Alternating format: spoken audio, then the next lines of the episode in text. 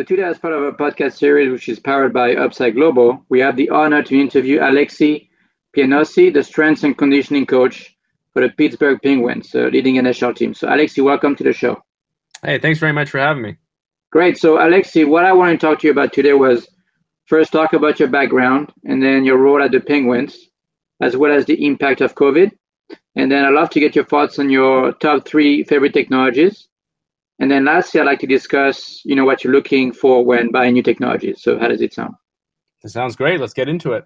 Great. So, Alexi, can you tell us about your background and how you got started in the world of elite sports? Absolutely. So I'm actually from uh, Halifax, Nova Scotia, in the eastern part of Canada, and uh, I grew up playing hockey myself. I played for most of my life. Uh, played through major junior hockey league, uh, moved on to play at Queen's University collegiately. And yeah. uh, that's where I did my bachelor's degree of kinesiology. And at the time, I was also sort of running a private business, training hockey players and other athletes, sort of as a part time job in the summer. And then when I graduated with my undergraduate degree from Queen's, I decided to take my business sort of to the next level and try to pursue that full time. So I ended up doing that. Um, I started operating my business year round. I worked as the strength and conditioning coach for the Halifax Mooseheads, the major junior hockey team uh, in Halifax. And then mm-hmm. I was working for them for two years uh, before a colleague or friend of mine, Andy O'Brien, he was at the time uh, director of sports science for the Pittsburgh Penguins. And he said they might have a job opening. And I applied in Pittsburgh, and uh, I was very fortunate, you know, to to get that job after my first interview and I started right. In August of 2017. So it's been uh, it's been I'm just about to start my fifth year here in Pittsburgh, and wow. uh, you know I've had the opportunity, very fortunately, to work with uh, Andy O'Brien that I mentioned there for about 10 years now, and he was kind of uh, he was a major mentor in my life. He actually trained yeah. when I was an athlete uh, when I was 14, and I trained with Andy for two years, and he kind of sparked uh, a desire to learn more about training and a love of training, and then when it kind of came full circle, I started to work for his company, uh, O'Brien Sport, uh, O'Brien Sport, in a limited capacity, sort of a part-time consulting role. Yeah. And we were able to spend a lot of time together in the off seasons in the summer back in Halifax. And uh, from there, you know, it was kind of a natural progression into Pittsburgh uh, in the summer of 2017. That's awesome. Uh, congrats on that. So, um, can you tell us about your role and responsibilities for the Penguins? Yeah. So as uh, the strength and conditioning coach for the Pittsburgh Penguins, I work with my colleague uh, Alex Trinka, who's also a strength and conditioning coach for the Penguins. Um, you know, we view strength and conditioning in P- the Pittsburgh organization as a very holistic approach. Uh, you know, we're certainly responsible for setting the schedule of workouts and uh, uh, setting up lifts. You know, uh, but we also take that into recovery, injury prevention, rehab after injuries. Uh, myself, Alex, and another uh, guy in our organization, Curtis Bell, handle the team's nutrition as well. So it's kind of become a pretty holistic role with our hands in a, a lot of different uh, areas of sports performance. And for myself and Alex, especially, you know, anything that can relate to performance, um, whether it be sort of writing an individualized workout plan for a player to do on practice days or morning of a game. Uh, you know, doing some specific rehab after an injury or in the later stages of the player's return to play process, or trying to figure out how to sort of customize uh, a specific nutritional plan for an athlete to sort of maximize energy availability that might be suffering a little bit around game time. We kind of take all of that on uh, as our role of strength and conditioning, and basically anything we can do to help the performance of uh, of the players, we're responsible for. Okay, and uh, you just a few days away from um, the training camp, right? So you must be crazy busy right now. Yes, training camp starts tomorrow, actually, with our kind of introduction meeting and some fitness testing and today was actually the end of a rookie camp. So we're going to sort of move on from about 20 or 24 rookies in camp right now to 56 players in main camp. So uh, it's going to be a lot to handle here for the first week or two. Once the numbers down a little bit and we get closer to our team, it gets a little bit easier. But at the same time, uh, once we get down to our team, we start to do a little bit more intensive work with some of the players. So mm-hmm. it might be a, a smaller group, but the work is always still there and it's always still challenging. Do you feel like you're ready? I think it, we're as ready as we're going to be. I'm super fortunate, like I said, to work with a guy like Alex Trinka, my colleague here, and uh, we have a really great uh, strength and conditioning coach down at our farm team in Wilkes-Barre, Scranton, and uh, Mike Joyce, and he's been up for training camp helping us. Uh, so we're, uh, we're we're pretty lucky to have the team we have in place here, and I think uh, you know we have a lot of aspirations for how we can take this program and affect uh, affect our players' performance and give them a competitive advantage. But I think mm-hmm. we do it, so that's exciting. That's great. So, and obviously, you know, I'm sure last year was a challenging year because of COVID. Um, so, how challenging was it for you to do your job during COVID 19 and, and how things are getting better? So, for example, we work with lots of soccer teams in Europe. And I remember when COVID hit, they were trying to figure out what do we do because we can't get in touch with the players, right? Yeah. Uh, so, is it better now for you guys? Do you have a better handle of everything, or? So there was kind of in uh, at least for our role, there was kind of two different phases of COVID. So uh, when our season got postponed in March of 2020, um, you know, we went into sort of lockdown mode. Everything was closed. Nobody had gym equipment. Nobody had home gyms really yet because nobody was prepared for this.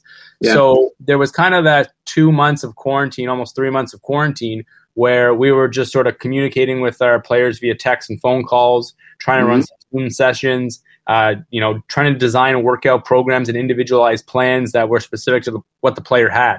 Some people yeah. had a gym in their house. Some people had not even a single dumbbell, nothing but body weight. So, you know, trying to uh, trying to adapt to that was certainly difficult, and ended up spending a fair amount of time sort of in meetings with colleagues and, and writing out programs and talking to athletes, trying to keep things uh, up and running because the, at the time of postponement, the thought was it won't be that long. We'll be back at the rink soon. So we wanted to make sure we were ready ultimately we ended up coming back in uh, July for sort of the NHL's return to play protocol for the bubble that happened in Toronto and Edmonton, and um, you know the that was sort of the start of phase two where we were back with our team, but in a COVID world, and that was kind of the same as last season where you know vaccinations were a relatively new thing, so they weren't out for very many people wearing a mask constantly was normal, uh, gloves, things like that, having very intense restrictions, not being allowed to leave your hotel on the road, things of that nature. So I mm-hmm. think it mm-hmm. was very challenging for everybody just kind of being stuck in those protocols and not having too much freedom.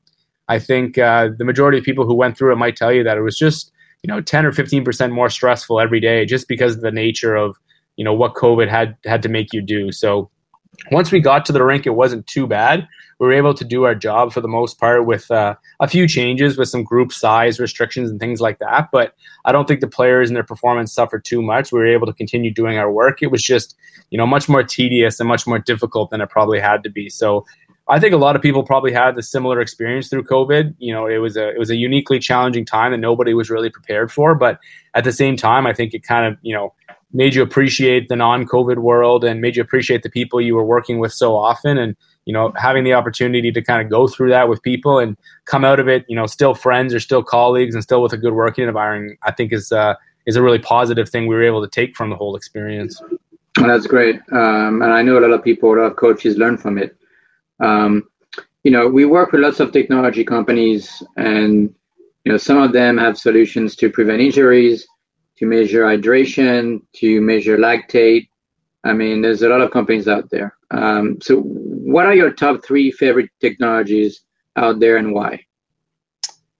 I kind of think of the technologies in kind of two different uh, streams. They're sort mm-hmm. of the, the, the sports science data collection of you know player movement and player load and what's happening already, and mm-hmm. then there's sort of the recovery performance side. So, uh, yeah. you know, on, yeah. the, on, the, recovery performance side, you know, companies like Hyperice and Normatec, uh, Compex, um, you know, they've done a really good job making some really good products. But on the, I think it's the other side of the coin, sort of the, the data collection of what's going on on the ice. It's pretty exciting. So, yeah. um, you know, heart rate technology is by no means a new new idea. It's been around for a long time.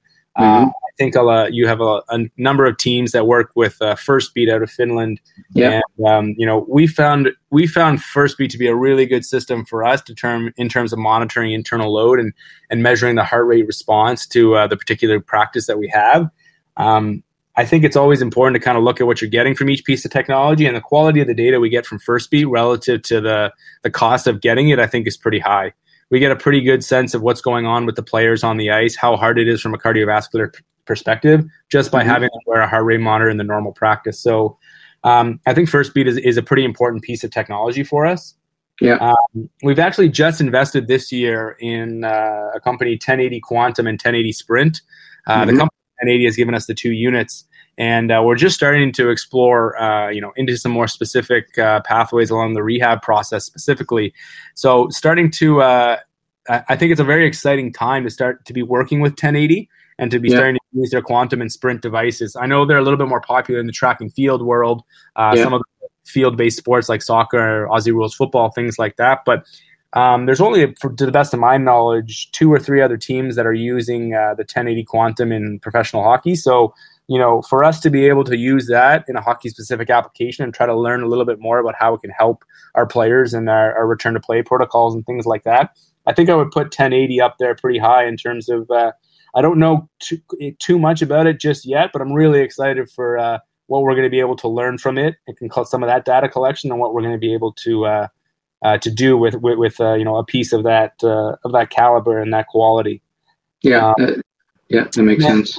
And then the last one, I think for us, you know, it's a it's a super interesting field, and I would kind of put uh, put a couple things in there. But the idea of monitoring movement, you know, whether yeah. it's a, a, GPS or inertial device like Catapult or an RFID technology like Kinexon, we personally yeah. use Kinexon uh, for our on ice at our practice facility. But you know, with the NHL recently signed an agreement uh, to collect in-game data using uh, a company called SMT. So we're going to start getting some data from in games as well. So I think the opportunity is now going to be before us to learn a little bit more about you know what is actually happening on the ice in terms of speed and load and what's happening in a practice what's happening in a game. And it, it's a it's a pretty difficult question because i think hockey is a very unique sport. Um, you know, some sports kind of start and end with uh, with a very you know similar path, whether it's a, a, pitch in baseball and a swing, or you know every play in football or American football starts from you know with the quarterback under center.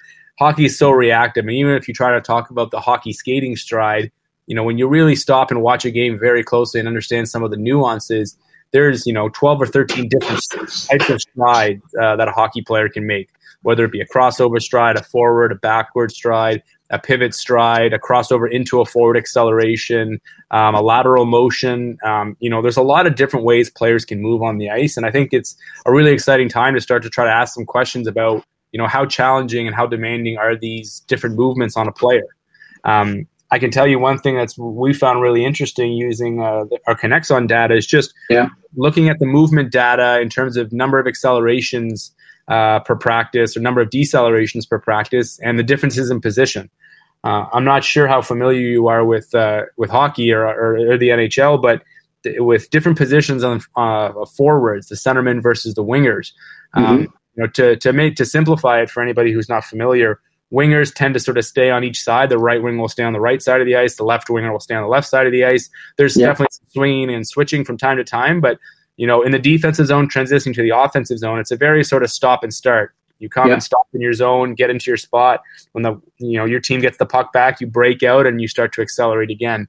But the center position is kind of a support position. So this centerman tends to to loop and swoop and and keep his feet moving and speed up a little bit more. Mm-hmm. So it's really interesting to look at some of the data at the end of a practice when everybody's going through the same drills, but the centermen are skating far further in total distance and have far fewer decelerations. They're just not stopping and starting as much by the nature of their position. And then even within that, if you look at different wingers or different centermen, you know the style of play that that each athlete uh, you know exhibits on the ice, I think also lends itself to different levels of loading. So you know, trying to ask some of these questions about how is a centerman different from a winger, different from a defenseman, and then how is this centerman different from that centerman and their styles of play and their approach to the game. I think as we start to you know collect more data and practices from you know systems like Catapult and Kinexon, and then you know incorporate more data from an SMT as it becomes more prominent in the NHL, I think we're going to start to learn a little bit more about exactly what the demands are of hockey and exactly what the demands are of the NHL. So I would put um, sort of those movement systems or those movement capture systems like Kinexon, Catapult, and SMT uh, uh, up very high on some of my favorite technologies because I think there's just so many questions uh, you could ask, and you know you'd have to cipher through a lot of data. But I think the data is there, you know, as long as you're asking the right questions and recording the right information.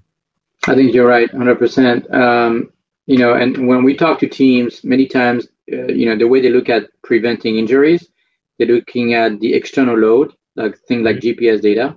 Yeah. And then they're looking at internal load. So when it comes to internal load, there are, for example, companies like Thermohuman, they use thermography and okay. you can see look at the hit you know when you can literally take a picture of the legs of your players and see where the hit, you know, where the, the hit is, right? Mm-hmm. And you can, see if there's an imbalance, that might be a, a, of an indication of injury. You see what yeah. I'm talking about? Yeah. So, so we're starting to see those types of companies looking at the internal load, right, which is kind of new. So, uh, which you know brings my my next question. I think you, you kind of talk about this, but you know, how important is technology to you guys, to your work, and what are the biggest benefits of using the technology? I think you talk about preventing injuries, uh, but also improving the player's recovery. Correct? absolutely. I think that you know that's a the, the, the idea of load management and, and understanding what players are going through and trying to sort of optimize readiness and energy levels, you know, each time the puck drops or the ball tips off, whatever sport you're playing, is always going to be of you know paramount importance. I think people are always wondering, you know, how do I get my players to be the most energetic, the freshest when they need to be, so they can perform their best. Yeah. Uh, and the NHL has a very demanding schedule 82 games. Yeah, it's uh, crazy. Usually a minimum of three, sometimes five games per week. Uh, so, you know, it can be very challenging. So I think those questions are going to continue to be asked. And technology, you know, I think has the potential to help answer some of those questions. Now, mm-hmm. there's there's so much technology out there that does so many things that yeah. I think it's, you know, I think it's really important that you, you're making sure you're asking the right questions. And you know, I, I know when I sit down with our staff and our and our colleagues here that you know we have so many questions. So then we have to fine tune into what's the best question to ask. And okay, if yeah. this is the best question, what do we need to measure? We can measure 20 different things. Which one is going to tell us the most information about answering that question? So it's really about kind of using the technology uh, as an assistant and not really letting the technology be the driver of the conversation. I think understanding the sport and understanding the demands of will lead you to asking the right questions. And then, you know, if you incorporate the technology after you've kind of already established your questions, I think using the technology to help answer your questions rather than using the technology to create questions yeah. uh, is a really important way to go. So I think as as technology improves, you know, there's going to be new products coming out all the time, but I think, you know, the other sort of side of that coin that I think is really important to recognize is, you know, the individual nature of each, each athlete has to always be respected. And, you know, yeah. what works for one player might not work for the other. And that's difficult in a team sport like hockey where you have, you know, 20 or 23 players and the coach is putting everybody on the ice at the same practice. You're all playing the same game. But mm-hmm. you know, we're talking about players who have uh, very different anthropometric setups, very different nervous systems, you know, very different genetic backgrounds and histories, very different injury histories, um, very different, you know, points in their life. We have some 20 year olds on our team and some 37 year olds. So, you know, each player is is unique in the way they play the game, how they accomplish what they do, and yeah. then you know their physiological makeup. So, I think the future of technology is also going to be kind of allowing us to assess the individual and tailor things to the individual while not you know distracting from the team concept and the team environment too much you know you'll never be able to to run 20 different practices for guys in the nhl because you know a team practices together. Uh, but you know figuring out ways before or after practice to individualize and optimize whether it's performance training or recovery or soft tissue treatments or uh, you know sleep metrics or, or, or devices to help uh, improve sleep or recovery you know different things are going to work for different players. And at the same time as you want to try to find those an- answers i think you also learn that you know the questions you ask yourself about well what's going to work for this guy? And then when it does work you're saying okay well why did that work? How come it works for him but not for him? Yeah. and um, you know that opens up a lot more questions. And you know I, I i've been very fortunate to work with some great people in my young career. And you know it seems like everybody who's had more experience than me and been around longer just keeps saying that the more they learn, the more questions they have. And I think that's a it's a really powerful statement because technology is allowing us to answer so many questions and collect so much information. But uh, at the end of the day, if you're if you're not sort of honing in on the right questions, yeah. it, it's very easy to get lost in a sea of data and ultimately spend a lot of money on a lot of technology and do a lot of different things, but not necessarily learn anything or gain a competitive advantage or advance your field or your understanding. Yeah, I think you're 100% right. I mean, you know, we wrote a piece recently, actually last week, about the best practices to build and sell a sports performance product to a team. Mm-hmm. And we ask, you know, athlete trainers, director of sports science and performance, their recommendation. And, you know, one of the key takeaway was first, you know, you need to solve a problem, right? If you not, your product is not solving anything, that's a problem, right? yeah. then the product needs to you know fit into the workflow. Yeah. You know, does it consume more of your time every day for the players and the coaches, right? Because if it does, if it doesn't fit into the workflow, it's never going to work. Yeah. Um, is it easy to use? Does it deliver insights, like you said, right? Um, do you make sense of the data? Yes or no? And you know, is it expensive? Yes or no? Because the pricing is also a factor, right? Absolutely. So, uh, so what what are your the three things that you're looking, uh, you know, for when you're considering buying new technology? I, I think you just hit a lot of them on the head. The, the the first one would be, like I said, to start with the question: What do we want to learn more about, or, or what do we want to answer?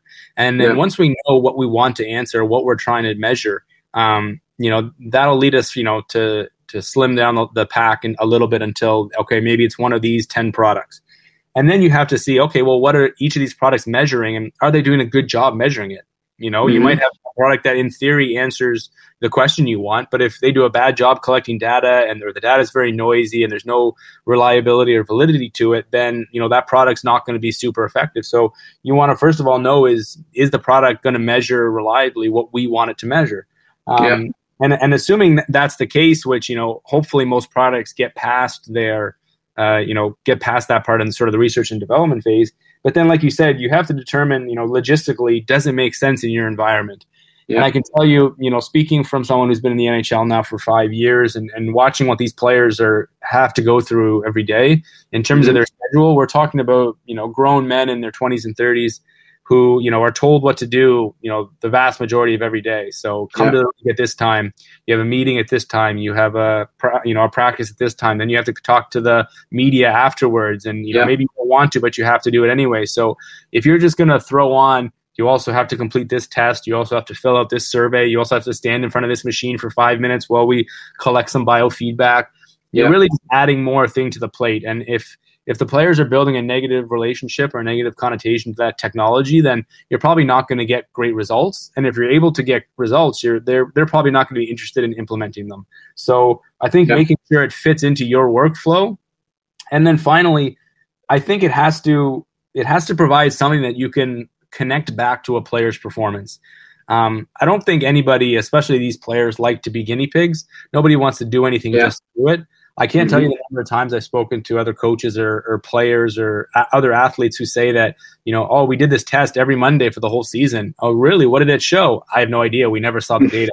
So, you know, like I, I don't think it's appropriate or right to set up a, a, a system or a scenario where, you know, you're using a player for your own benefit just to learn more for Well, I think yourself. you have to educate them. You have to educate them what Absolutely. that means. And you know, the the connection always comes back to these players. You know, they're they're typically very high performing, very very competitive people. They they want to do better. They want to help themselves win. They want to help themselves be the best. So if you can connect the benefit of the technology to this will improve your performance because blank, or you know, if we can change this a little bit, it'll be, really affect your speed on the ice. You know, things like that. They're going to be very interested in that. And then it's on you and the technology to you know follow through and make sure that hey using this information we were able to help you with this. And that as a result you performed better. You played better. You scored 15 goals instead of 10 goals you know? You played more minutes than you ever have before. You stayed healthy all year. As long as you're connecting it back to their performance i think that's ultimately a huge question too because it's okay to have i think some pieces of technology that are asking questions and collecting data that you might not use for a year or two but there is a long-term goal and methodology to the plan but ultimately you can't have your sports science program or your sports performance program based entirely on that equipment. You need to have something that you know is helping you on a daily or, or you know more regular basis that the players can connect with and believe and yes these guys are collecting good information for good reasons and i know it because they show it to me every day and i see Yeah. how it's helping me. I think that's a really important part. So if a piece of technology can't really make that connection with a player, then I'm probably not going to want to invest in it because I ultimately I don't think I'll be able to create change with that player or have an impact. Yeah, uh, that, I think you're spot on. Now, obviously, my last question. You know, you've got lots of great players. One of them is Sidney Crosby, right? Yep. Which some people believe is one of the greatest of all time. Yep. Uh, I'm sure you know him really well. So, what what makes him a special player, in your opinion? Ah, it's a, it's a it's a very loaded question because I think there's Yeah. so many things that make him great. Um, you know, having known uh, having known Sidney for a long time, I think he's just um, his uh, his work ethic and his desire to be the best is just uh, it's something fun to watch every day. Mm-hmm. He comes to the rink every day, every workout, every practice, every game. You know, every chance he has to uh, try to improve and be better, he's going to do that. And you know, like we like we talked about, it's pretty tough to play an 82 game season, traveling. Sometimes you play on back to back nights, and you know, it's very easy for guys to take a night off. And, and yeah. we're very fortunate that he's set the standard for our organization for a very long time. And, you know, he hasn't, he never takes a day off, you know, he never wow. takes a shift off or a minute off. So I think that's, um, that's something that I feel very fortunate to have been able to watch firsthand over the last several years. And I've been fortunate to know him. We're both sort of from Nova Scotia on the east coast of Canada there, so I knew him a little bit before I worked with the Penguins. Yeah, and getting a chance to see him and work with him, and um, you know, it's truly been uh, it's truly been a pleasure for me to to watch that uh, watch that unfold kind of in front of my eyes, and now be a part of it in Pittsburgh. Great. So look, uh, we're at the end of the uh, interview. I really enjoyed the conversation, and I want to thank you for your time. And so, good luck with you know with the NHL season. Thanks very much. I really appreciate you having me on. Great. Thank you. All right. Take care.